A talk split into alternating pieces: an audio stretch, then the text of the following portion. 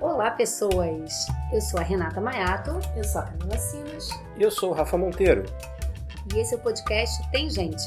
Somos do blog literário coletivo Tem Gente Escrevendo e estamos nos aventurando nessa nova plataforma. E a gente já leu, a gente já escreveu e agora a gente vai falar.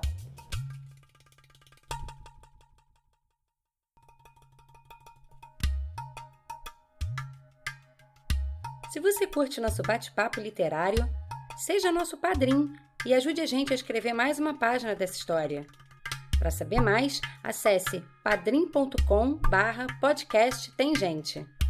Com dois T's, pessoas.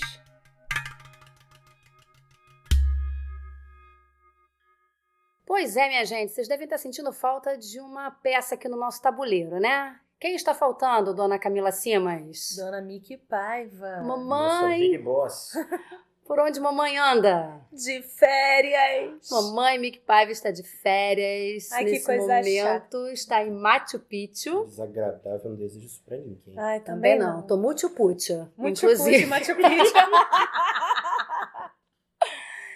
Então, minha gente, então, como nossa boss está tirando férias, a gente resolveu que nada melhor do que fazer o nosso tema de férias, Melhor Exatamente. tema de redação de todos os tempos, né? Não é? Como foram as minhas férias? Eu acho que quando a Michelle voltar, a gente tem que pedir pra ela fazer uma redaçãozinha sobre as férias dela. O que, que vocês acham?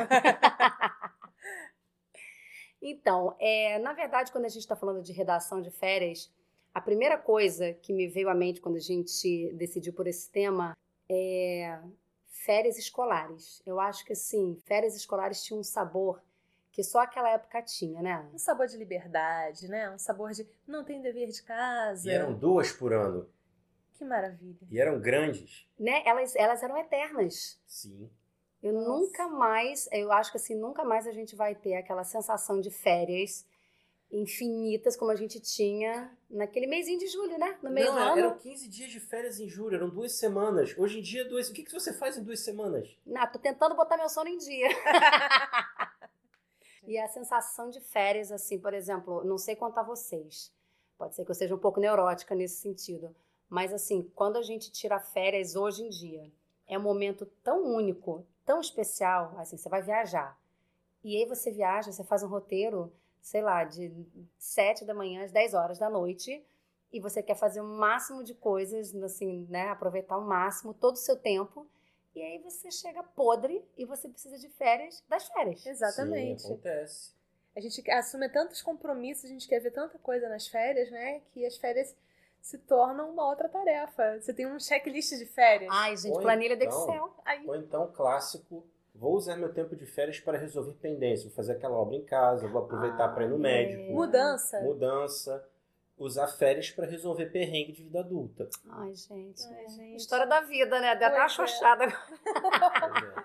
A gente fica lembrando, ai, meus 10 anos. Nossa, Ai, é, é- é a primeira coisa que, que me vem à cabeça, assim.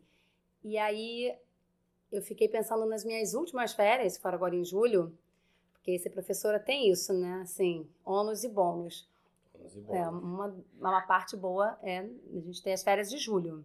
Peraí, então você continua tendo dois períodos de férias? Que inveja, Pois Renata. é. Mais ou menos. Mais ou menos, Mais ou porque agora ela é professora. Pois é, mas eu- no, no ano passado as minhas férias foram isso que o Rafa falou. Eu acho que eu resolvi é, infiltração, obra na cozinha, E- Enfim. E não é nem isso, porque é, você tem lá seu recesso, mas você já tem que ir preparando coisas para o próximo bimestre, semestre. As aulas, né? Exatamente. A, a escola entra de férias, você ainda vai lá trabalhar um tempo para terminar de Sim. fechar o ano, e você começa antes de todo mundo, porque tem que preparar as coisas antes dos alunos chegarem. E eles vão, eles chegam como de férias, gente? Como é que a gente chegava na escola das Hum, férias? Pilhadíssimos. Loucos. Pra ver os coleguinhas tudo. É. Hoje eu sou a pessoa que tem, tem que controlar essa multidão. É, E- gente. Pagando os meus pecados. Você é linha de frente lá no, tá lá, a ponta de lança. o primeiro da tropa que vai levar tiro. Sou Joe. Mas as minhas últimas férias, que foram agora em julho, eu fui para um retiro budista. E eu fiz, assim, na verdade, Olha fiz só. dois retiros, um atrás do outro. E eu acordava, assim, normalmente às sete, as sessões começavam oito horas, mas teoricamente era pra gente acordar às 5, né? Porque tinha Sim. meditação, tinha o puja, aquela coisa toda. E aí eu fui acordando no primeiro, segundo, terceiro dia e em determinado momento eu tive que lembrar a mim mesma que eu estava de férias. E que assim, tudo bem se eu quisesse ficar assim, mais 10 minutinhos na cama. Assim, Renata, você está de férias. Mas deixavam você vocês ficarem mais 10 minutinhos na cama ou todo mundo tinha que acordar no mesmo horário? Tinha que cumprir as tarefas? Como era Hum, isso? Não, a meditação das 5, não. As Hum. sessões da, da parte da manhã, sim. Rafa é budista, sabe retiro, também, né? Retiro não é bem férias. Retiro é um, é um retiro. Você, É. sai da vida normal e vai fazer uma prática lá específica que não, não pode ser assim férias. Tipo, vou acordar a hora que eu quiser. Exato. Mas eu confesso que entre um retiro e outro, a gente teve um dia de, de vida mundana. A gente bebeu uma cervejinha. Ai, gente. Que o Lama não nos ouça. Acho que agora ele vai ouvir. Pô, Espero que ouça. Imagina se o Lama está ouvindo esse podcast. Olha só. Olha, hein? Nesse tal de sucesso, né, gente? É, Chegamos que- lá. É, mas você falou de férias. é, no- eu, quando, assim, quando você falou pergunta, me veio assim na mente. Tinha as férias da infância, mas depois eu também pensei nas minhas férias de adolescência, férias de começo de idade adulta, que é um pouco diferente. Quando eu era criança, eu costumava dormir muito cedo, assim, tipo, acordava para brincar e tal, ficava o dia inteiro brincando. Tava assim, anoiteceu, 7, 8 horas, eu já crachava na cama, dormia normal. Ai, que sonho. E quando foi a adolescência, aí já foi um pouco diferente. Era a época da, da madrugada boladona, às vezes jogando videogame, às vezes na farra com os amigos, às vezes apenas lendo, curtindo silêncio. Trocava o dia pela noite, né? Sim. Era a primeira ideia de vida louca, era essa, né? A gente, eu, pelo menos, queria ficar acordada até as três de manhã, não importa fazendo o quê. Podia estar no meu quarto, eu estou de férias, eu não vou dormir cedo. Fazer nada. Exatamente. Era uma forma de burlar totalmente o sistema, né? Se o sistema fala pra você, ainda mais se você, você tra- é, estudava de manhã, né? Tem que acordar às 6 horas da manhã e tal. Estou burlando o sistema. Exato. Já, já passam de meia-noite e eu estou acordada, olha só. Isso é férias, né? Exato. E as últimas férias de vocês, minha gente? Como foi? Quando? Foi agora em julho que a gente viajou para Belém para ver a família da Milena. Foi legal, foi divertido, deu para rever os amigos, mas também tiveram algumas missões de vida adulta. Deu para descansar, mas também deu para Milena, gente, só lembrando, é Milena Magalhães, de Doces Milenários, nossa participante maravilhosa do nosso episódio de comida. Nossa responsável do segunda. catering. Exato. E que vou botar uma inveja assim nos nossos, nos nossos ouvintes, que ela acabou de nos servir um cheesecake maravilhoso. Meu Deus, deu até vontade de regravar comida agora. Eu Vamos sou fazer episódio suspeito para dois, falar, mas eu acho que é o melhor cheesecake do mundo. Ah, tudo que a Milena faz, né, gente? Eu acho que a Isso. Milena merece um episódio. Eu não sei, não sei nem se, eu- se a, se a Milena consegue fazer algum doce ruim, eu acho que ela não consegue. Então, esta é a Milena. Então, vocês foram para Belém. Belém, a gente ficou lá duas semanas e aquela coisa, né? Ver família, ver os parentes que você não via há muito tempo, sair para beber, conhecer alguns lugares, ah, abrir um restaurante aqui, vamos lá ver qual é. A gente teve algumas missões, tipo, o irmão dela se casou, então, Hum. bora lá, vamos fazer o. Foi até um negócio meio, meio, meio Business. surpresa, né? Não, foi, foi meio surpresa, porque a gente não sabia que ia ter uma, um- uma cerimônia lá, um, um jantar até tipo o dia. Então a gente. um casamento surpresa, É, gente? porque é surpresa para a família. É como algo meio assim, Ah, entendeu? Bora lá, vamos, vamos, vamos fazer, vamos assar um bolo de casamento, né? Materializar ele. Foi, foi, foi divertidíssimo. Enfim. Mas deu pra, deu pra descansar, Deu pra descansar, então. deu pra descansar.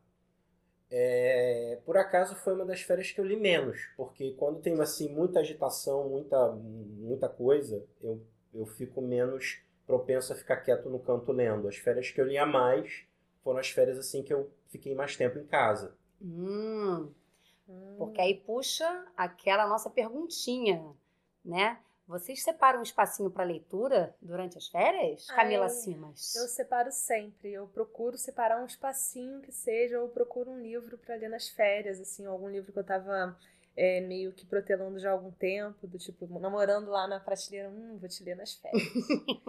férias me aguarde Me que eu vou aguarde. lisar.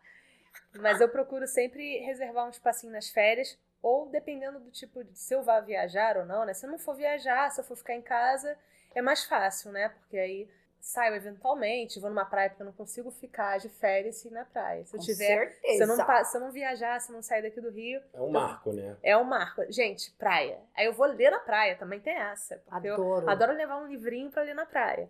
Então é mais fácil de, né, de, de ter mais momentos para leitura.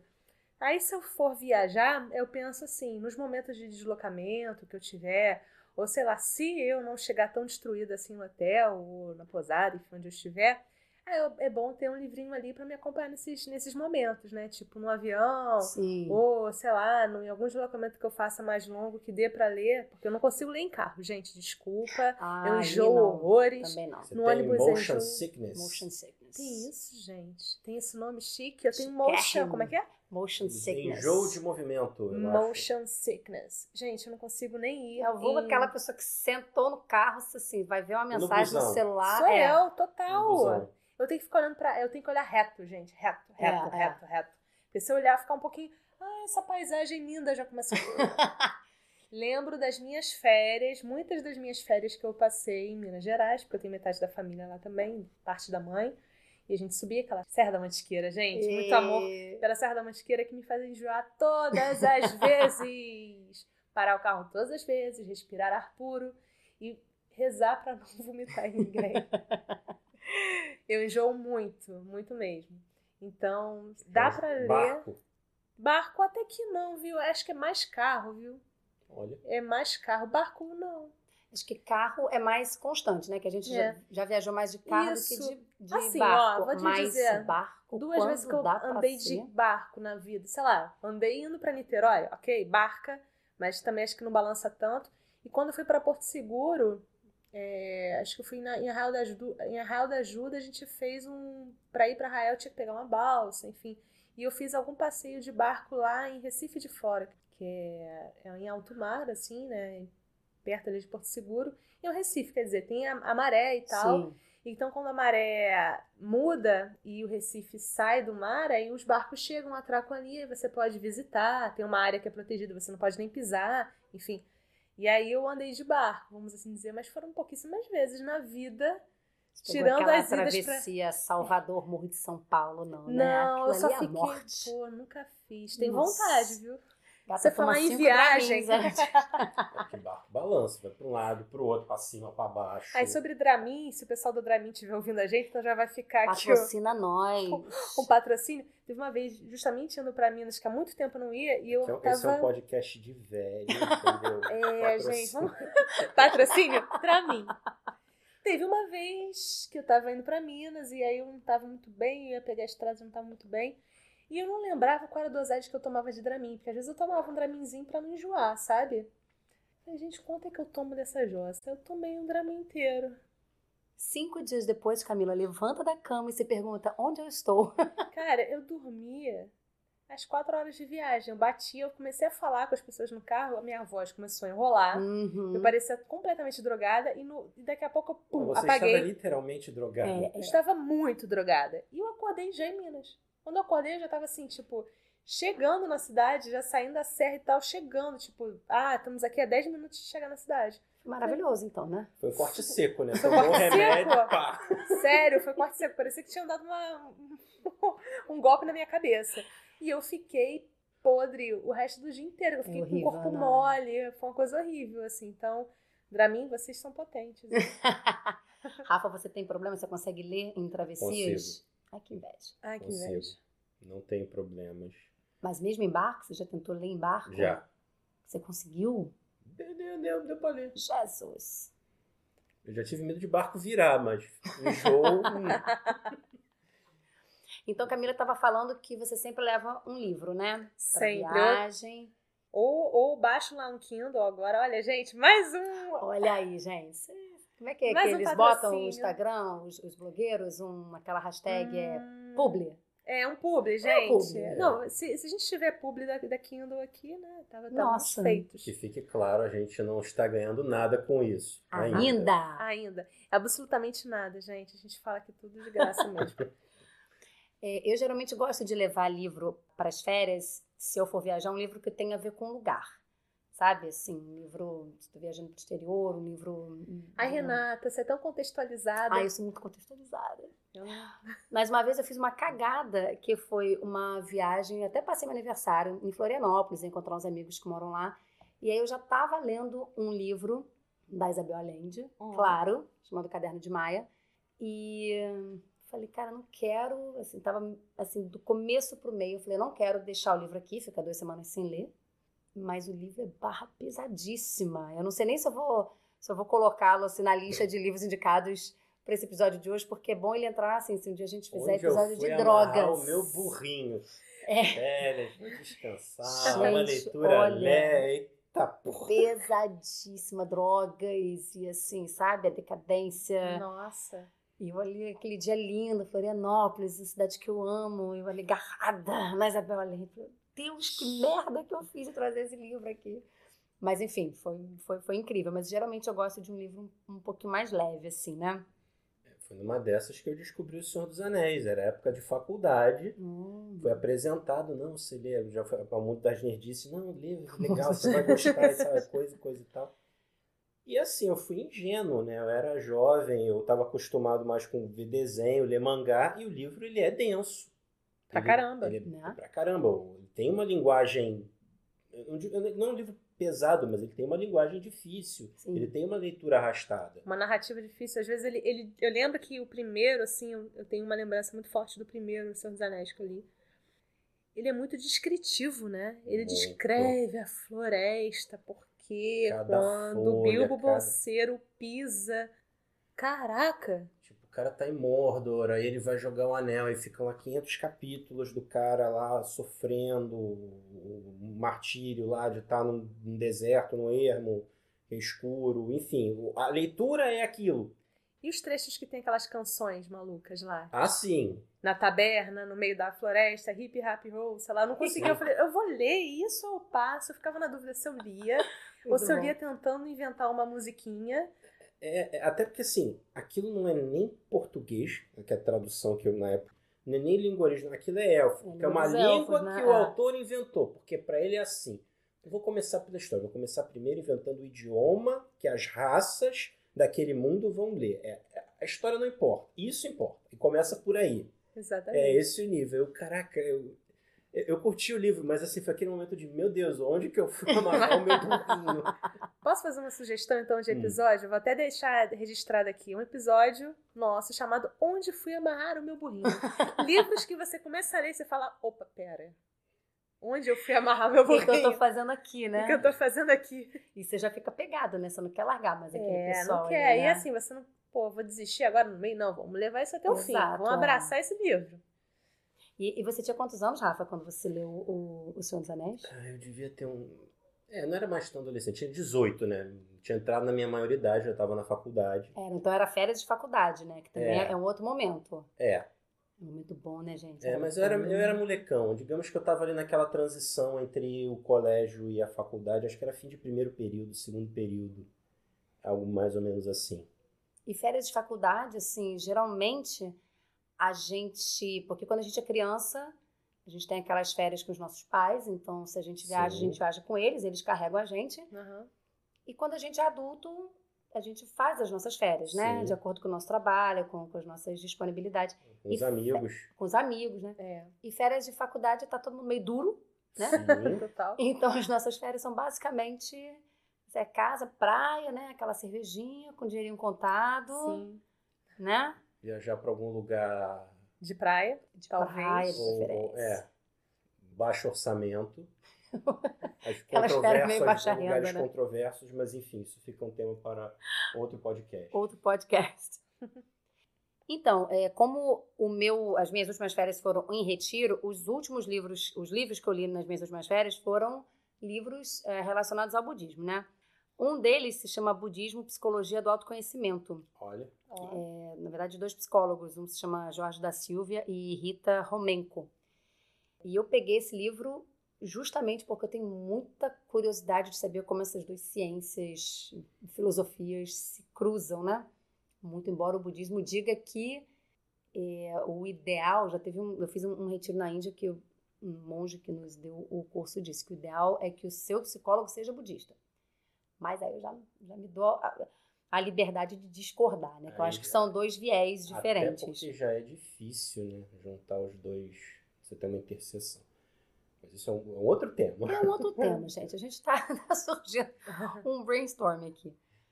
Mas esse livro fala sobre isso, porque o budismo diz que a, a psicologia ela quer pegar as raízes, né, uhum. do seu problema e através da descoberta dessas raízes, das origens, trabalhar a partir de então. E já o budismo diz que você não precisa saber, né? Assim, eles consideram até um pouco, não, não vou dizer que é uma falácia, né? Não vou cometer essa leviandade. De quem te deu o tiro, né? Você tem que resolver. Exatamente. O... Foi exatamente o trecho que eu tirei desse livro da psicologia do autoconhecimento, que é, é uma personagem que é isso, que ele leva flechadas, enfim. E aí vem um mestre, sempre tem um mestre, né? Sempre tem. que fala isso, assim, ah, então enquanto a gente não souber quem foi que, que deu essa flechada em você, tipo assim, nome, endereço, origem, cor, nome de família, né? a gente não pode tirar essa flecha. E a criatura acaba morrendo. Essa é a grande metáfora da, da psicologia e do budismo. Mas eu confesso que foi difícil ler um livro durante o retiro budista, que era pauleira, né? Era às sete da manhã, às nove da noite. E o intervalinho que, que a gente tem quem é viciado em livro sabe, né? O intervalo que a gente tem de qualquer coisa a gente quer ler. Só que a mente queria um descanso, né? Assim. E até porque você foi para um retiro justamente também para descansar sua mente, ou renovar sua mente, não? Pois é. Né? Pois é. E, isso me leva a uma outra pergunta, assim. Vocês conseguem, a gente já falou um pouco sobre isso, né? mas vocês conseguem, de fato, assim, descansar durante as férias? Por exemplo, se vocês não viajam, se vocês ficam aqui, o Rafa falou, às vezes a gente tira para resolver as pendências e tal. Mas e se não? E se você resolver tirar aquela semaninha? Não tendo missões, eu consigo. Não fica preocupado assim, do tipo, eu deveria estar resolvendo, fazendo, falando com fulano, marcando ah, médico. Olha, eu acho que não, viu? Tanto é que eu sou, às vezes eu sou aquela pessoa que até esquece o login do, do computador do trabalho quando volta. Ai, que maravilha. Porque se a gente não tiver esse momento também de desconectar, qual será o momento, né? A gente Exato. já não desconecta às vezes nem dormindo, nem no dia a dia, quando você deita, quando você acorda, você já está trabalhando de novo. Quer dizer, é, acho que no geral eu consigo sim me desconectar nas férias e, e relaxar. Ai, que maravilha. Consigo. Por exemplo, esse fim de semana eu tive dois compromissos. Na sábado, eu fiquei uma boa parte do dia na rua, fazendo um monte de coisa, andando. E no domingo eu tive curso, entendeu? Eu fiquei o dia inteiro. Eu não tive exatamente um fim de semana que eu pudesse. Ok, eu dormi e tal, que eu consegui, mas não foi o tempo de descanso. Segunda-feira, essa agora foi super difícil. E hoje também teve um monte de coisa para fazer. Então, assim, o corpo chega uma hora que, meu filho, vão dar a parada. Você já não é, é mais tão jovem. é. Quero férias. A cabeça precisa descansar também, né? Tanto o corpo como a, a uhum. nossa cabeça, assim. E eu acho que o momento de férias é, é essencial para isso. Se você assume muitos, muitos compromissos também, ou acaba decidindo viver apenas nas suas férias, isso também não é lá muito saudável, né? Ah, é aquela pessoa que está sempre esperando, assim, ou o fim de semana, né, uhum. ou as uhum. férias para é, para desconectar, para é. relaxar. É. Acho que a gente tem que tentar buscar umas brechinhas aí no nosso dia a dia também. É difícil, eu falo isso até é por difícil. mim. Mas se você é, é aquele tipo de pessoa que fala assim, não, porque nas férias eu vou descansar. Então você coloca também uma expectativa muito grande em cima das suas férias. E se as coisas não correrem muito como planejado, aí você fica meio frustradinho, né? Acho que não dá para ser assim também. É. Aproveitando fazer um gancho no nosso episódio de frustração, se você não acompanhou, é o nosso terceiro episódio. Clica lá. Ele é anticlimático no sentido de que ele não é frustrante de ouvir, ele é legal. Ele é legal. Ele é massa. A gente faz esse convite aqui para vocês, ouçam sobre frustração e não fiquem frustrados. gente, voltando então para aquela questão das férias, férias de escola, fazer uma perguntinha aqui para vocês. É, o almanacão da turma da Mônica é uma unanimidade? Sim! Sim! Quem ficava louco esperando a época de férias chegar para comprar o almanacão na banca e, e sair completando tudo, fazendo Cara, todos os passatempos. nossa. Era muito legal, né? Eu não comprava. Não? Porque o meu avô, naquela época, ele tinha um amigo que ele trabalhava na distribuição de publicação, de revista, jornal para as bancas do Rio de Janeiro. E de tempos em tempos ele ia lá almoçar, tomar uma cerveja com meu avô e tudo mais. E ele sempre chegava com uma caixa, assim, de papelão grande, cheia de revistinha. Caraca, E que com um sonho! monte de almanacão, assim. Pensa numa criança olhando aquilo. Gente, eu, eu tô me imaginando no seu lugar. Cara, Eu ia ficar muito louca. Mas Cara- era tudo Turma da Mônica ou era misturado? Tinha... Era Turma da Mônica porque ele trabalhava com a editora Globo. Então Ah, era tá. básica. Assim, via também, assim, revista. Não sei se naquela época tinha Casa e Jardim. Devia ter alguma coisa Aham. equivalente que ele trazia, que era sobra, que não vendia, enfim. Calhava, ele trazia. Era normalmente. Não eram as publicações, mas não, mas, porra. Quem se importa? Quem se importa? Ninguém se importa. Cara, é, assim. Era devorar as historinhas todas, depois devorar todo, to- toda a página lá de, De passatempo. Tempos, colorir, né? Cruzadinha. Nossa, eu ficava ansiosa pra comprar o almanacão. Eu já ficava pensando assim, porque vai ter um manacão. Eu tenho que ter. Cara, fazer uma pergunta bem de, Hum. de avó, assim. Não tem mais, né? Não sei, tem? Não sei. Porque eu me lembro que uma vez eu tava numa feira dessas de antiguidades, eu não me lembro se foi Feira do Lavradio, na Praça 15, eu não me lembro. Mas tinha uma banca, eu sempre vou pro, pros sebos, né? Aham. E eu vi vários, eu vi Almanacão e vi aquela revista Mad. Então eu tenho um item de colecionador lá em casa, porque eu tenho o almanacão da Turma da Mônica, é o comemorativo de 30 anos da turma. Ai, Eu guardo eu quero. Muito foda. 30 anos na época, né? Na época, imagina hoje, não sei quantos Turma anos da seria. a Mônica de- já deve ser um. Já deve ter uns 60 anos, né? O personagem. Acho que não, acho que 50 ou Ah, 40. por aí. Olha. Deve ter uns ou 45 a 50 anos. Nossa A senhora. Mônica mesmo, a filha do... Não, do- Aí eu. É, não vamos entrar na... Delicadeza. É. Mas o personagem. Sim. Não, deve ter uns de 45 a 50 anos, eu acho. Nossa e era uma, Senhora. uma leitura gostosa, assim, de férias, né? Porque era leve. É isso, tinha sabor de férias, né? Sim, é cheirinho de férias. Cheirinho de férias. Cheirinho de férias era você chegar na banca e ter aquele almanacão lindo pra você completar todinho. Era muito bom. Cara, eu não sei como é que tá hoje, porque a turma da Mônica ela tinha fases, né? É. Tinha aquela fase em que o desenho ele era mais reto e os personagens eram mais angulosos. Aí Sim. tinha uma outra em que os personagens eles eram mais gordinhos e tinha uma barriguinha. Eu, chamava, eu chamava essa fase de bochecha de manga. Pois é. Porque eles ficavam de lado assim, parecia uma manga, não Sim. era? Muito Uma bom. manga espadinha. E a Turma da Mônica teve altos e baixos e tal. É, já foi mais popular, já foi menos popular.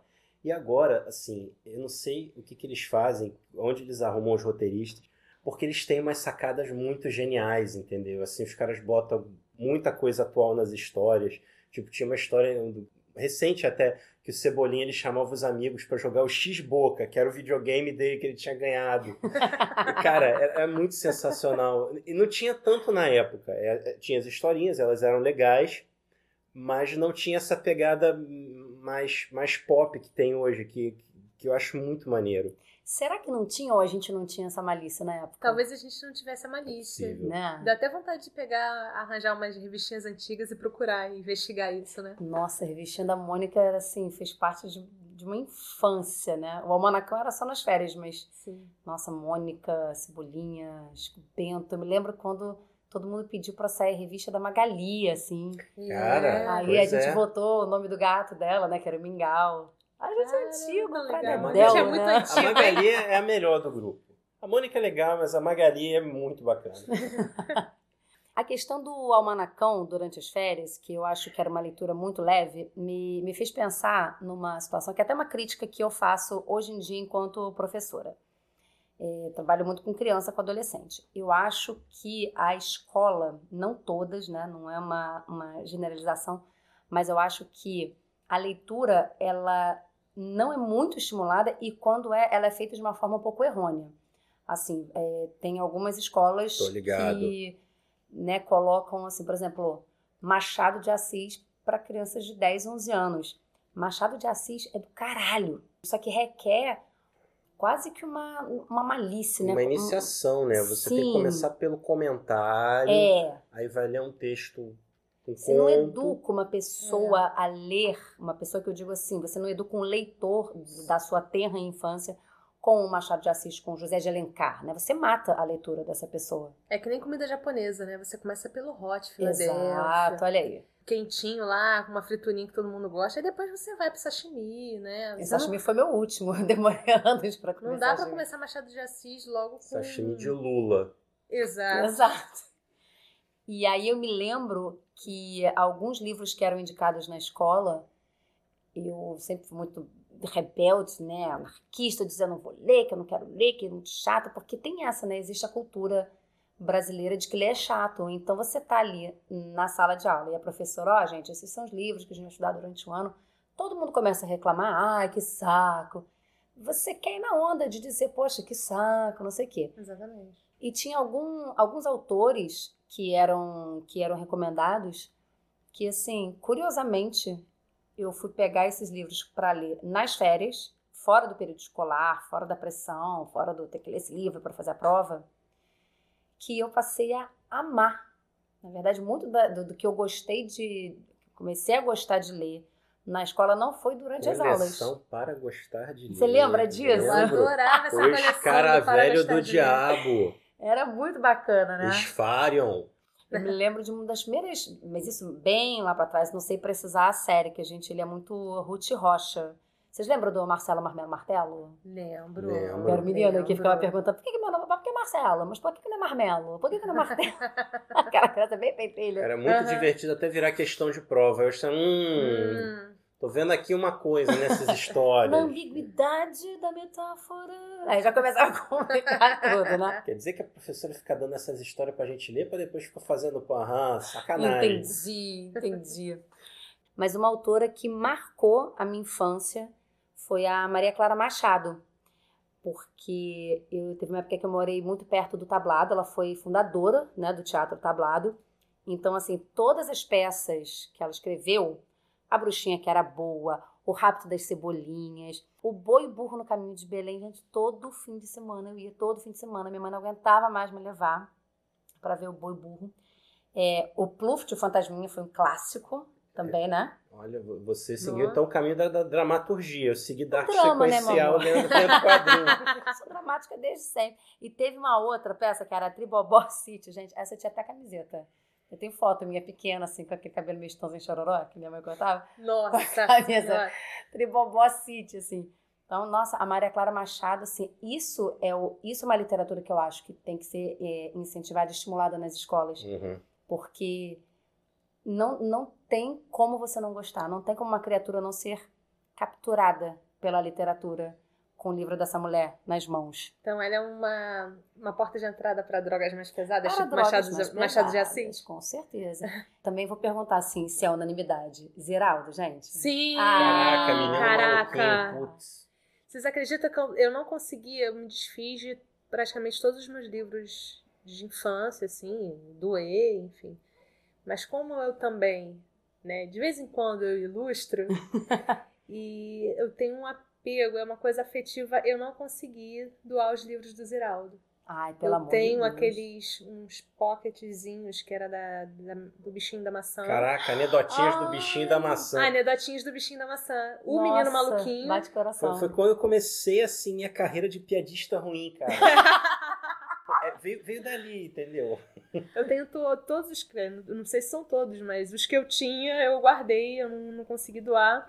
E o Menino Maluquinho. E acho que eu tinha mais algum do Ziraldo. E a Bolsa Amarela também, que é um livro de infância. Bojunga, da Lígia Bojunga, que é muito legal. Também, era uma das boas autoras. Muito legal. São livros que eu não consegui doar, são esses livros. Que eu quis guardar para mim, não sei. E assim, até porque o Ziraldo também, por eu me interessar por ilustração e tudo mais, é uma referência de traço muito forte, né? Nossa. Você Entendeu? bate o olho, você sabe que é o Ziraldo.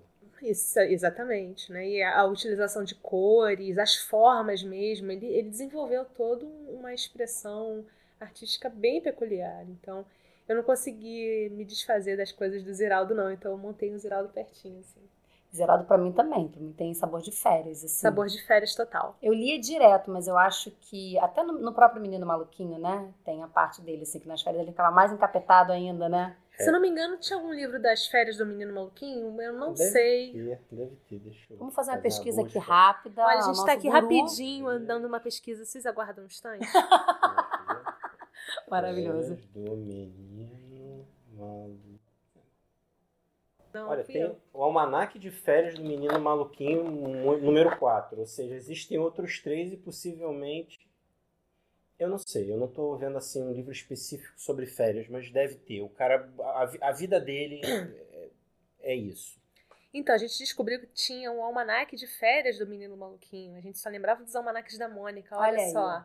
Na minha escola tinha uma coisa que assim, o Menino Maluquinho ele era visto como assim, é, literatura de alto nível para crianças e a turma da Mônica era algo mais assim, um pouco mais comum, não era tão especial. Todo mundo assim endeusava o Ziraldo e o Maurício de Souza era, é, era um autor menor na, na escola. Olha. Sério? É, tipo, é, tipo, questão de prova era o menino maluquinho. Nunca a turma da, turma da Mônica, não. Essa coisa de cebolinha lá, fazer os planos dele. Seu dono da Milabolante. lua. Antes. É, é. E eu adorava os dois. Eu adorava os dois. Falar em, em dono da lua. dono da lua, né? O Do dono da lua.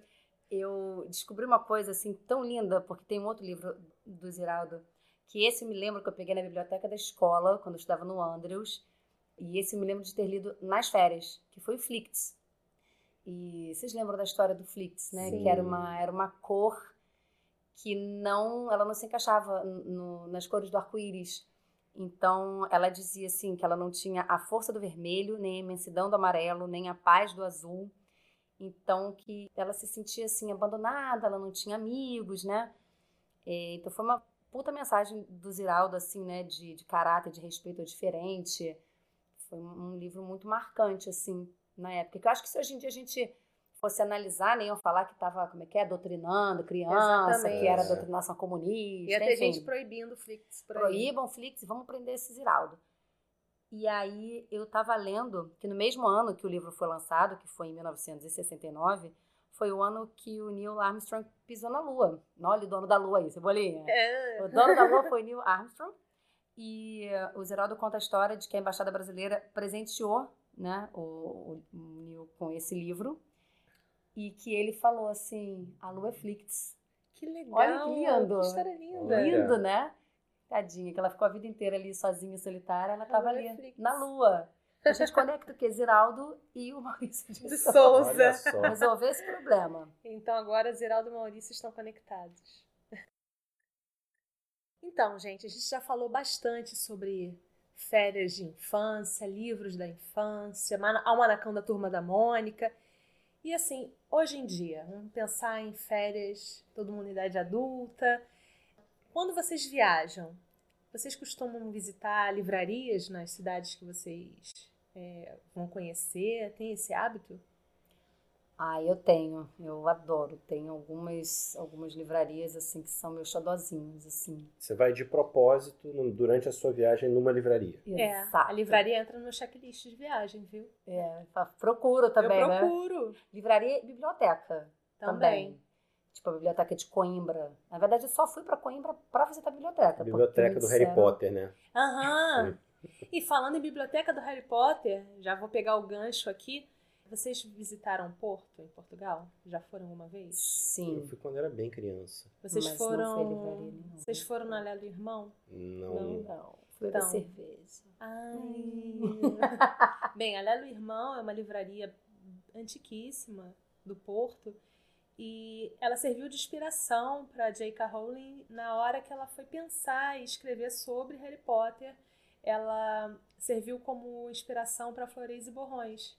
Olha, que legal. Sim. E a escadaria da do Irmão, ela também serviu de inspiração para as escadarias de Hogwarts. Aquelas escadarias espirais, assim Uhum. e tal. É um prédio lindo. Eu fui, eu botei lá no checklist de viagem conhecer a do Irmão, por conta disso que eu já tinha ouvido falar, e por conta de ser um prédio histórico, super bonito, Art Deco. Não, perdão, Art Nouveau. E eu falei assim, cara, eu tenho que conhecer esse lugar.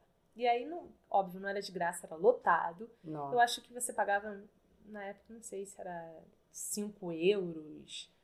Enfim, você pagava para entrar na livraria, mas valeu a pena cada centavo, sabe? Conhecer aquele lugar, É... O museu mais barato do mundo, né? Pô, maravilhoso, cara. Uma escadaria assim, em espiral, toda de madeira, aquele prédio super antigo, os livros, a, a, as estantes que iam até o teto. Parecia coisa de Harry Potter mesmo. Olha Valeu só. a pena. Uma outra livraria que eu acho linda de morrer. Você já foi em Buenos Aires? Nunca. Gostaria muito. Ai, fui muito, muito nova. É, não, eu fui, eu fui Tô duas... louca pra voltar, inclusive.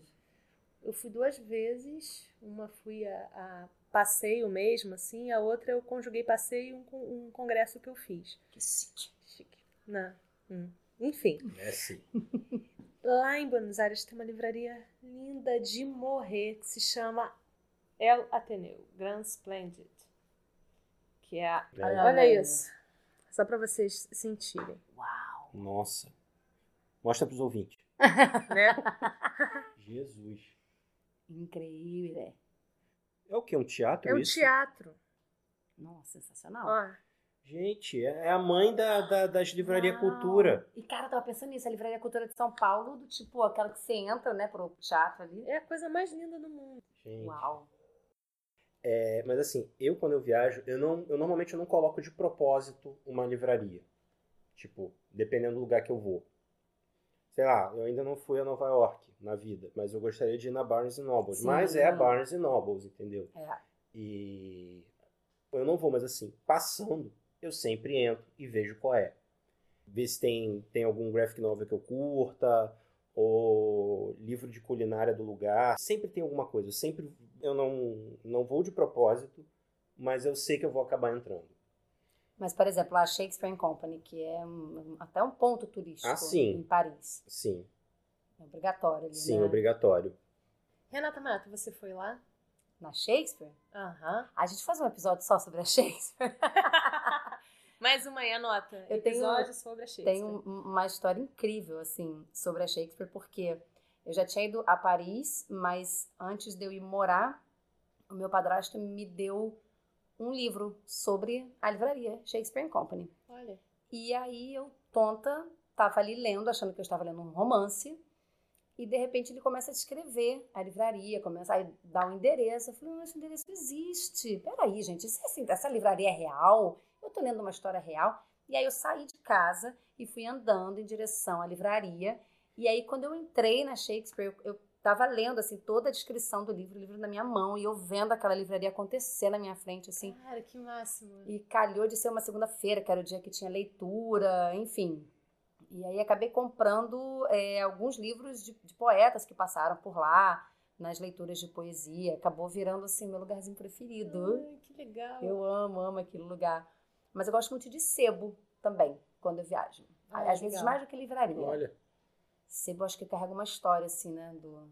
Sim, carrega Do do lugar. lugar, né? Dos É. livros que conviveram muito tempo com as pessoas que moram ali. Tem uma Sim. coisa de memória também muito forte, né? É. você vê as dedicatórias dos livros para outras pessoas. e, Nossa, que, que história que esse livro tem, além da história que o livro tem, né? É. Poxa, e aí falando nisso das livrarias e tudo mais, vocês têm costume de levar como lembrança de viagem livro? Vocês passam nas livrarias e falam, poxa, eu, eu preciso ter um livro desse lugar. Eu, poxa, eu vim aqui nessa livraria, não vou levar um livrinho daqui. Vocês têm esse tipo de impulso ou não? Olha, tem aquela coisa de que o inconveniente de que papel pesa. E É. se eu sair comprando livro e botar na mala, eu posso ter Até uma. excesso.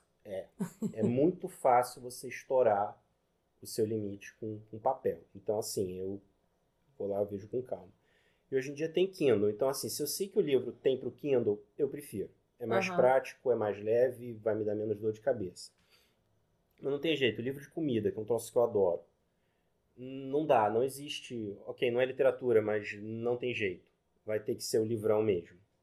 Ah, e o livro de comida é, é, é um prato, né? Sim. Assim, a, a apresentação conta muito ali, né? Não, sim, é sempre um papel bom, é sempre uma impressão foda com, com uma fotografia. gramatura boa, né? Exato. Mas assim, podendo comprar um pocket mesmo, pode ser uma edição pulp para eu levar, tá valendo. Mas eu não tenho essa coisa de preciso levar muitos livros. Eu vejo, vejo o que, que dá para ser feito. O que eu puder levar no Kindle que vai me resolver, eu levo. Que em geral é literatura. Literatura vai direto pro Kindle. Sim. Agora, livros mais técnicos, que, sei lá, com sei lá, livro de partitura, lá, Beatles completo, todas as grades de arranjo. é, aí não tem jeito.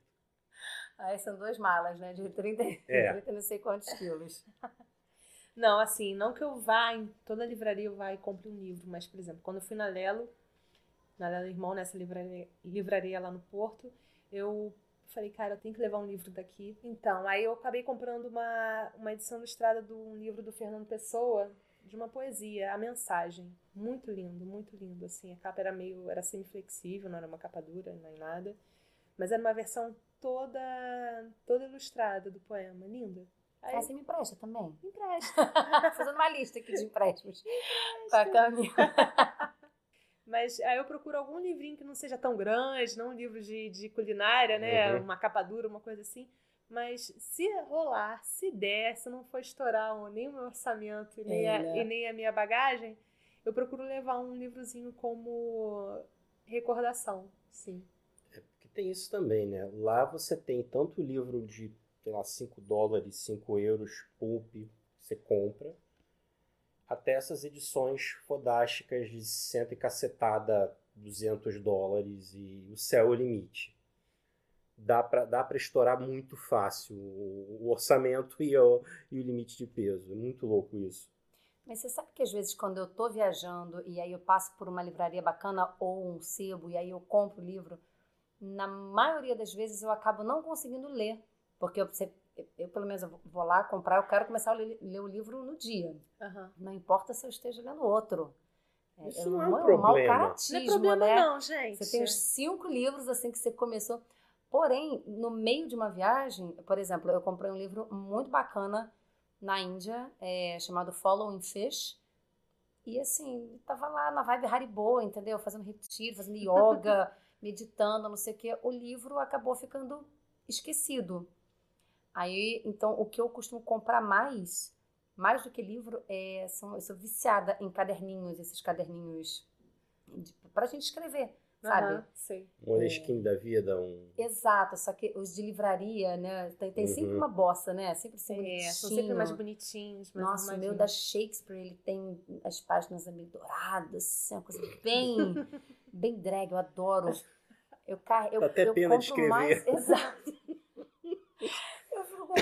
Às vezes eu tô escrevendo e falo assim, nossa, Renata, que coisa cagada. Você não vai pegar o seu caderninho da Shakespeare e vai colocar, vai colocar isso. isso. Essa coisa cagada. trabalhar nesse poema.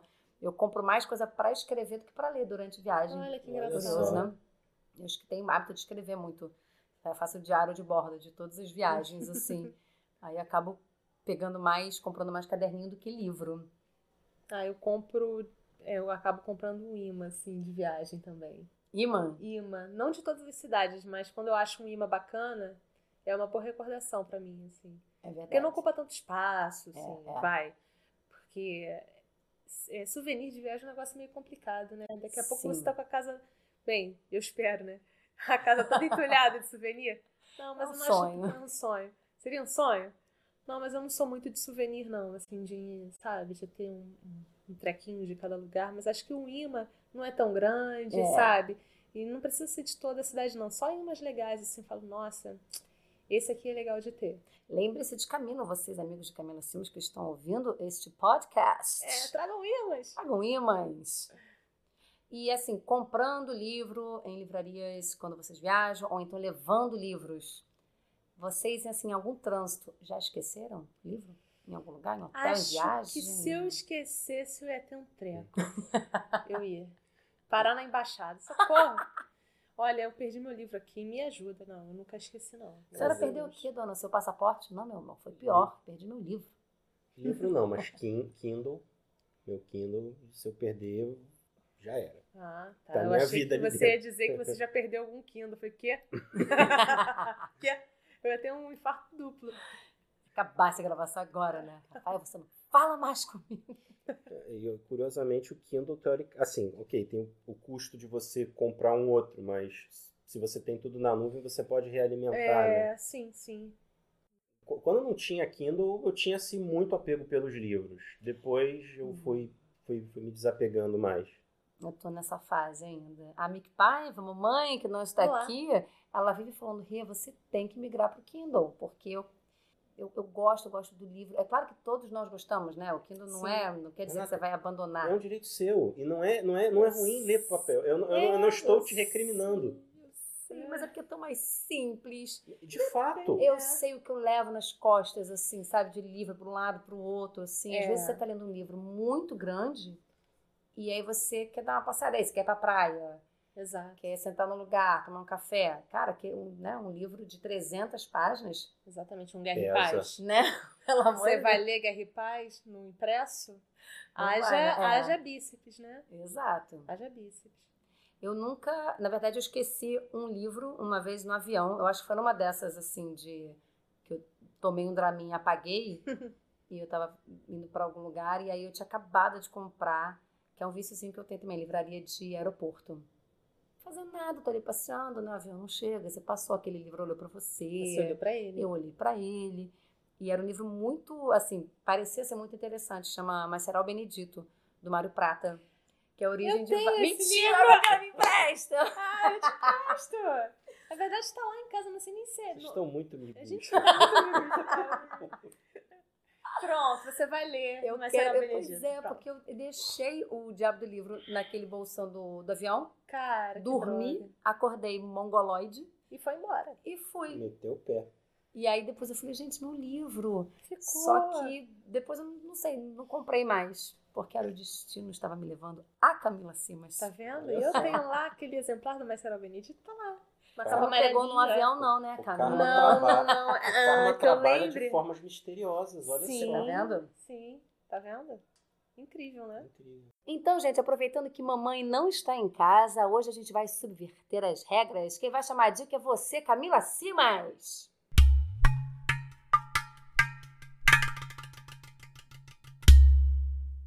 Quem mandou mamãe sair de férias? Agora a criançada faz bagunça. Pudim! Então, a minha dica de hoje é o livro que eu li nas minhas últimas férias. Eu tirei férias em abril. E eu tava assim procurando um livro. é, eu viajei para fora e tudo mais, ia ter muito deslocamento de trem. E eu pensei já assim, poxa, seria legal ter um livro bacaninha para ler nesses deslocamentos, porque eu enjoo se ficar olhando para o lado, então vou ter que ficar olhando para frente aqui para não enjoar, né? Então eu, eu acabei sendo influenciada pelo Luiz, Luiz Eugênio, que faz parte do que a gente escrevendo também, que ele deu, sei lá, acho que mais de Todos os livros que existem Tem na face da Terra É. em 2017. Ele leu, sei lá, mais de 100 livros no ano de 2017 e postou uma lista dos 10 mais dele, assim. E eu acho que o primeiro lugar era um livro desse mesmo autor, do, do Kurt Vonnegut, mas eu não encontrei esse livro, o livro que ele citava como é, eu queria comprar um livro para Kindle e tal, né, para não pesar muito. Então eu comprei outro título do mesmo autor. Então, o livro que eu li nas férias foi o Cama de Gato do Kurt Vonnegut. E esse livro, cara, é um livro muito louco. É um livro muito louco, porque ele mistura antropologia com religião, com humor ácido, sabe? É uma distopia. É desses livros que você amarrou seu burrinho no lugar errado? Nem é, mas assim, é, é um livro leve? Talvez, é um livro bem irônico, bem irônico, porque ele começa falando de um cara que ele é uma narrativa também, ele lembra, né, de memória. Ele começa falando: "Ah, esse é o dia que eu resolvi escrever um livro sobre o fim do mundo". Olha, Então, na verdade, ele, ele é um, um escritor. A narrativa começa com ele explicando que um dia ele resolveu escrever um livro sobre a criação da bomba atômica. Olha. Então ele vai procurar o. Isso é ficcional, né? Não é o verdadeiro criador da bomba atômica. Na ficção é um, um Dr. He- é, Henniker, Henniker, que é o criador, um dos criadores da bomba atômica. Então ele vai atrás desse cara para descobrir um pouco mais sobre o que levou ele a criar a bomba. Enfim, e ele vai atrás da, da história desse homem que criou a bomba- atômica. O, o próprio o professor já tinha morrido, né? Uhum. Então ele encontra é, pistas sobre os filhos dele, né? E são pessoas bem peculiares, assim. São bem é, distintos entre si. Um dos filhos está sumido no mundo. A outra filha era uma musicista bem habilidosa, mas acho que acabou abdicando isso por um casamento. E o terceiro filho é um anão. Bem diverso, né? Bem diverso, bem diverso, assim, são personagens bem diversos. Então ele começa a querer acompanhar essas pessoas para para descobrir um pouco mais sobre a história do, do pai dela, sobre o cara que inventou a bomba. É uma vibe meio Twin Peaks. Talvez. É, é uma vibe meio Twin Peaks. Um pouco. É, o escritor é estadunidense, não sei se tem alguma. E é dos anos 60 esse livro. Um bom companheiro de férias, o livro? Foi. Foi um bom companheiro de férias e fez pensar muito, porque o cara, é, na verdade, esse o escritor, ele acaba parando numa ilha do Caribe, atrás do, de um dos filhos. Esse filho acabou, é, esse aquele filho perdido, né? Ele acabou virando um grande conselheiro de um ditador. É, o livro é muito louco, velho. Irônico, o livro é muito louco. é mesmo? E ele tá acaba falando descobrindo uma outra religião, o boconismo. Religião dos bocós. É. coisa. É boconismo? Deixa eu ver se é isso. Jesus. É, é muito louco. Ai, tomara que Gente, seja. o livro é muito louco. Ó, o primeiro capítulo ele fala assim: Me chame de Jonah. Meus pais me chamavam assim, ou quase assim. Eles me chamam de John. Jonah, John, se eu fosse um Sam, ainda seria um Jonah. Não vou falar isso porque vai ficar muito chato. Aí tem um trecho aqui do John, que é o personagem principal, vamos assim dizer, o narrador do livro. Ele falando sobre o momento que ele começou a, a escrever, a procurar, a fazer pesquisa para esse livro sobre a bomba atômica. É, quando eu era bem mais jovem, comecei a coletar material para um livro que se chamaria O Dia em que o Mundo Acabou. O livro era para ser baseado em fatos reais.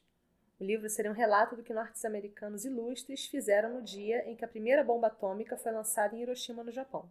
Era para ser um livro cristão. Na época eu era cristão. Hoje eu sou bocononista.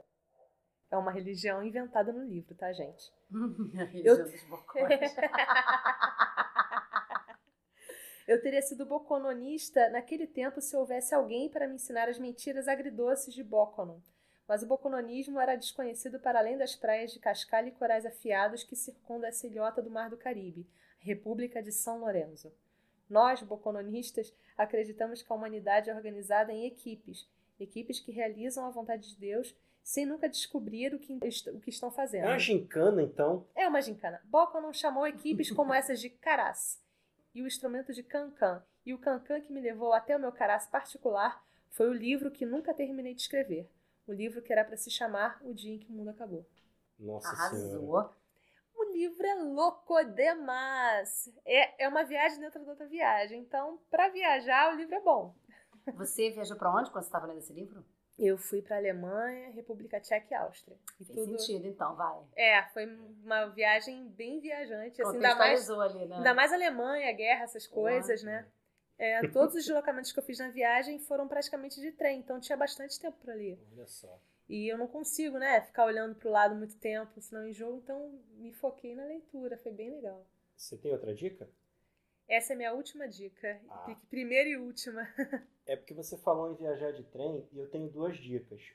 Então, é, a primeira dica que eu vou dar foi um livro que eu li num trem, numa viagem. A gente, é, na época que a gente estava morando na França, a gente tinha ido para Cannes, o Festival de Jogo de Tabuleiro de Cannes. Não é o de cinema, é o de jogo de tabuleiro que tem em Cannes. Tem isso? Tem, tem. Gente, Tem festival de jogo de, de- tem- Tem festival de tudo lá na França. Festival de War?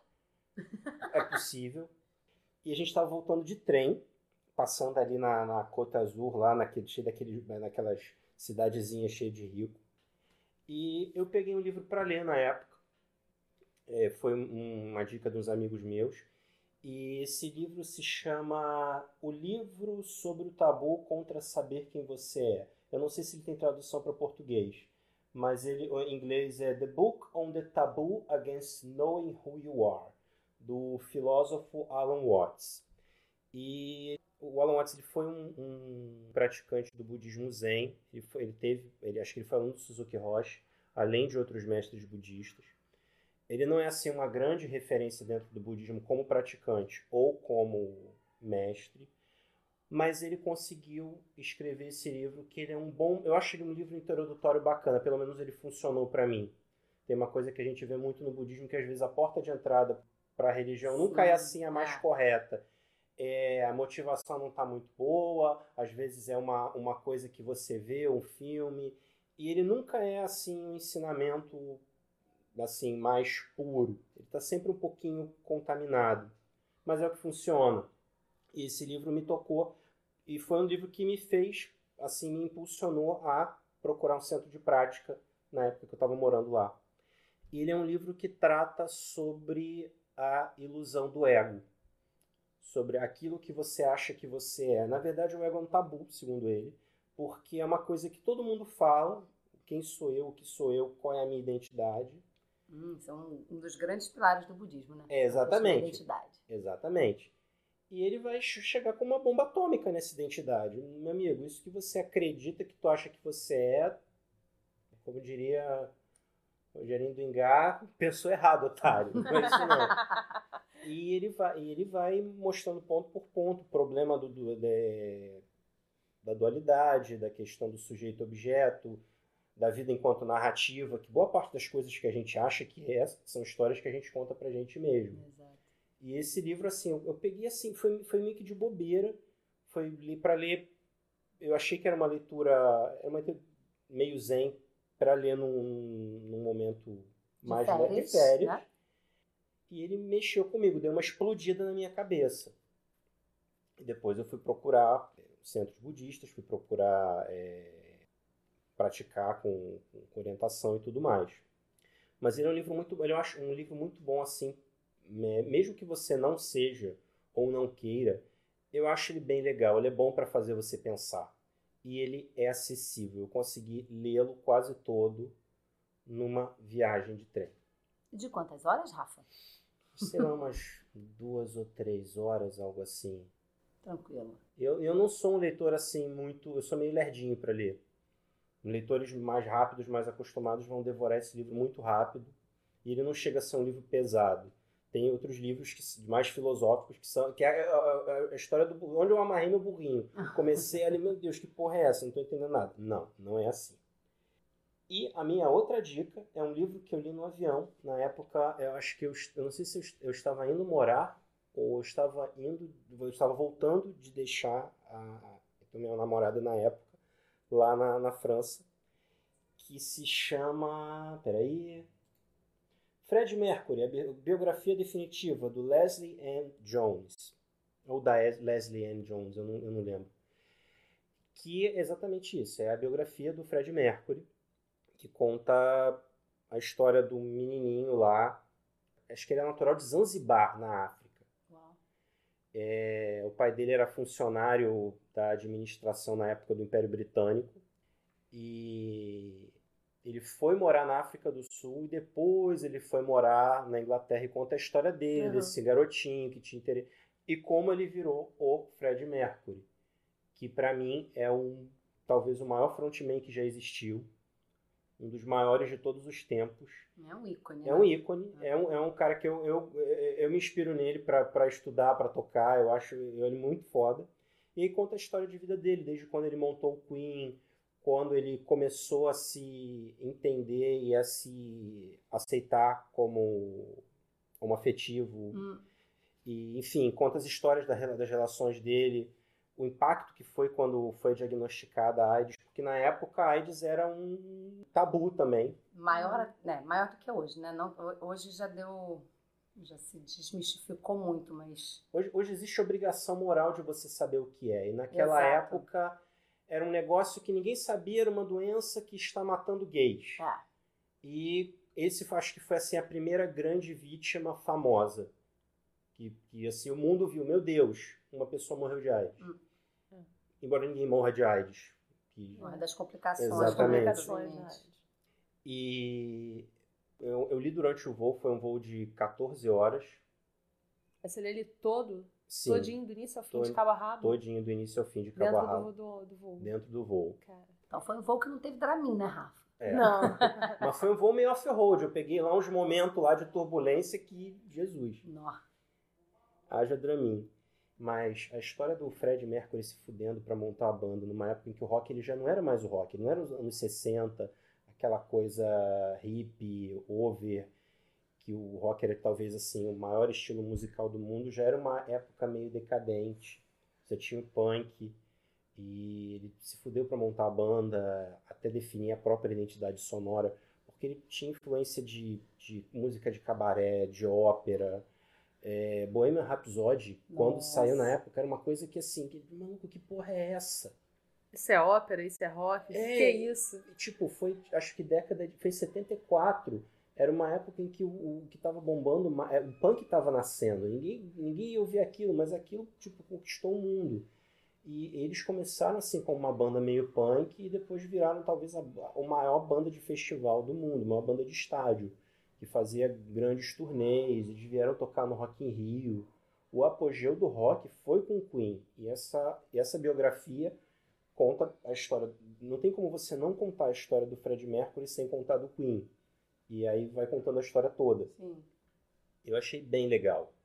Bem legal. Tem os momentos do livro que me incomodam um pouco, mas no geral eu achei muito bacana. Vale é um bom companheiro de férias. É um bom companheiro de férias. E você, Renata Maiato? Bom, a minha dica, eu tô com dois livros aqui. O primeiro se chama, olha que bonitinho, Um, Dois e Já. Ó, oh, tão bonitinho, é. Que fofo. É um livro de uma, de uma escritora uruguaia chamada Inês Bordagara. Agora a gente vai falar todos os nomes em espanhol, assim, com essa, está muito com essa entonação. Muito Casa de Papel. Muito La Casa de Papel. É, da Kozak Naif. E é um livro muito bonitinho. Foi uma amiga minha que trouxe. Ele é, é fofíssimo, a capa é linda. É, ele é mini, gente. Vocês, vocês têm que ver. Se vocês tiverem oportunidade, joga no Google assim, pra vocês olharem a carinha dele. Ele é tipo um livro de bolso, assim. Sim. Não, é, não é uma versão pocket, ele é assim mesmo. Não tem, tem o quê? 93 páginas. E ele é um livro cujo narrador, a narradora é uma criança que está fazendo uma viagem de carro com a família de férias. Então, é uma hum. leitura deliciosa é um livro infantil? Não é um livro infantil. Olha. Na verdade, é um livro que fala assim.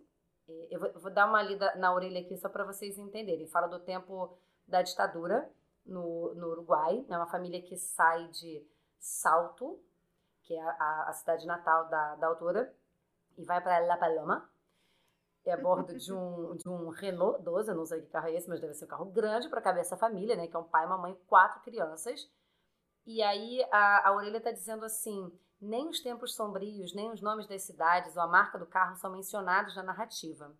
Muito ao estilo uruguaio, discreto e afetivo, restaram apenas o casal e os quatro filhos pequenos numa viagem em síntese. Síntese de todas as viagens e das demais famílias do mundo.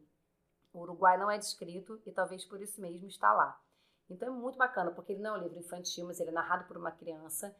E assim, eu li esse livro, como vocês é, aqui ao vivo podem ver, mas vocês podem jogar no Google e ver como ele é muito pequenininho. Eu li nas férias na praia, numa ida à praia. Ele ficava assim na minha, na minha mochilinha de praia. E ele é uma delícia de ler, porque você se coloca no lugar daquela criança ali e ela vai narrando, são coisas muito, muito prosaicas, assim, sabe? Aí o carro vai passando, aí os postos vão passando. Me identifiquei muito é, com a questão das viagens de carro, né? Porque as minhas férias em infância e adolescência foram todas elas praticamente como as que essa criança descreve aqui. Tenho três, é, somos três, né? Tenho dois irmãos, então éramos três crianças atormentadas no carro. A gente ia brigando, a gente ia é, brigando pela janela. tinha a questão da, do, do, motion sickness, né? sempre tinha alguém que ficava enjoado. Eu aí, era essa pessoa. Né? Aí, aí, aí, eu me lembro uma vez que meu irmão vomitou em cima da minha irmã, minha irmã falou: Eu vou vomitar Nossa. em cima dele também. E aí tem um trecho. Era uma zona. Era uma zona. E tem um trecho que ela diz assim: Agora eu estou na janela, sorte a minha. Não acontece toda hora, porque eu sou irmã do meio. E as irmãs do meio nunca ficam nas janelas. A minha irmã que o diga. Mas a viagem é longa e os meus pais resolveram sortear os lugares para a gente não gritar, nem incomodar, porque é perigoso. Ninguém quer que a gente bata o carro, não é? Então fiquem calmos e calem a boca. Essa frase poderia ter sido dita pela minha mãe, mas foi dita pela autora Inês Bora da Garay neste livro Um, Dois e Já, que é um livro que eu recomendo para férias, tem sabor de férias. E falando em sabor de férias, a minha segunda dica é um livro chamado Felicidade Incurável, do lindíssimo Fabrício Carpinejar, um poeta. É, só pelo nome, né, gente? Férias lembra felicidade. Então, esse livro eu, eu não comprei durante as férias, mas assim, é aquele livro que eu levo se eu tenho assim um fim de semana, entendeu? Porque é um livro de contos, então ah, ele, é, ele vai acompanhando a gente assim. E eu acho uma delícia se você tá naquele, naquela vibe férias tranquilas, sem ser aquelas férias planilha de Excel, né, que você tem que fazer muita coisa, acordar cedo e visitar milhões de lugares. Férias que você tem tempo de curtir as férias. Exatamente. E aí eu queria fechar só com esse trechinho aqui, que é lindo, que é um conto chamado A Disciplina da Felicidade. Ele fala assim: felicidade é disciplina. Pode soar estranha a minha leitura, mas não é loucura, transgressão, exceção, fugir do óbvio. É viver o normal potencializado pelas palavras e pelos rituais. É viver o normal em outra dimensão do sensível. Não é que a vida é pouca, é que estamos sendo poucos para a vida naquele momento. Muito Olha. bom. Ah, então, gente, aproveitem suas férias, né? Viva la vida. Viva la vida. E falando em férias, é, nossa mamãe, Mick Paiva, é, por mais que ela esteja lá em Machu Picchu, subindo. 5 né? mil metros de altitude. Comendo milho. Exato. Muito. Tomando ela, prisco. ela tomando muito pisco, vamos falar a verdade. Ela não poderia deixar de participar, então, Mick Paiva, diretamente de Machu Picchu, quais são as suas dicas? Olá, chicos. Estou no Peru de férias, vou ficar só 15, di 16 dias, mas vou mandar minha dica. É, primeiro, eu queria dizer que eu estava terminando um livro no Brasil, um presente da Camila Simas, inclusive, é, da Elvira Vinha, chamado Por Escrito. Eu estava amando, mas como estava no finalzinho, eu pensei assim, ah, vou acabar logo, não vou levar outro, aí resolvi trazer meu Kindle e estou tentando ler Lituma nos Andes, do Vargas Llosa, que é o escritor mais importante do Peru, mais famoso. É, e esse livro fala sobre. É um policial, são, é um romance policial, dois policiais que vão para uma cidade super afastada nos Andes investigar umas mortes super estranhas e tal. E o legal é que o livro tem mitologia, superstição peruana misturada com história. Eu adoro isso e, e quando eu viajo para algum lugar eu fico muito obcecada pela história do lugar. Eu achei perfeito esse livro. E fala também da década de 80, 90, eu acho que é quando tinha o Sendeiro Luminoso, que é o junto com as Farc, é um dos grupos terroristas mais importantes da América do Sul. Além do que, eu fiquei também obcecada pelo Sendeiro Luminoso. O, não sei se vocês sabem, mas o país, o Peru, é o país da América do Sul que tem o primeiro revolucionário, Tupac Amaru. E no Peru inteiro tem estátua dele em todos os lugares e tal. E, e também tem um dos primeiros grupos revolucionários considerados terroristas, enfim.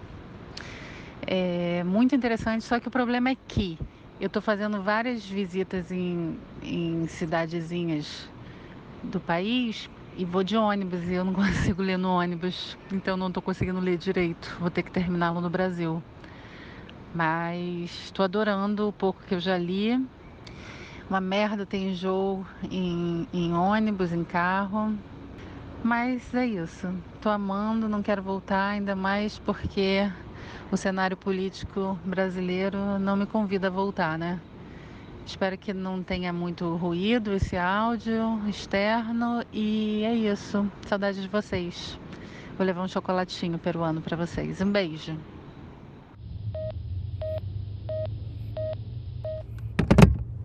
Então, gente, muito bom ter vocês por aqui. Até a próxima. Mick, volta logo, traga pisco, traga. O que mais? que ela? Lhamas, mentira, lhamas Imãs de geladeira para minha coleção.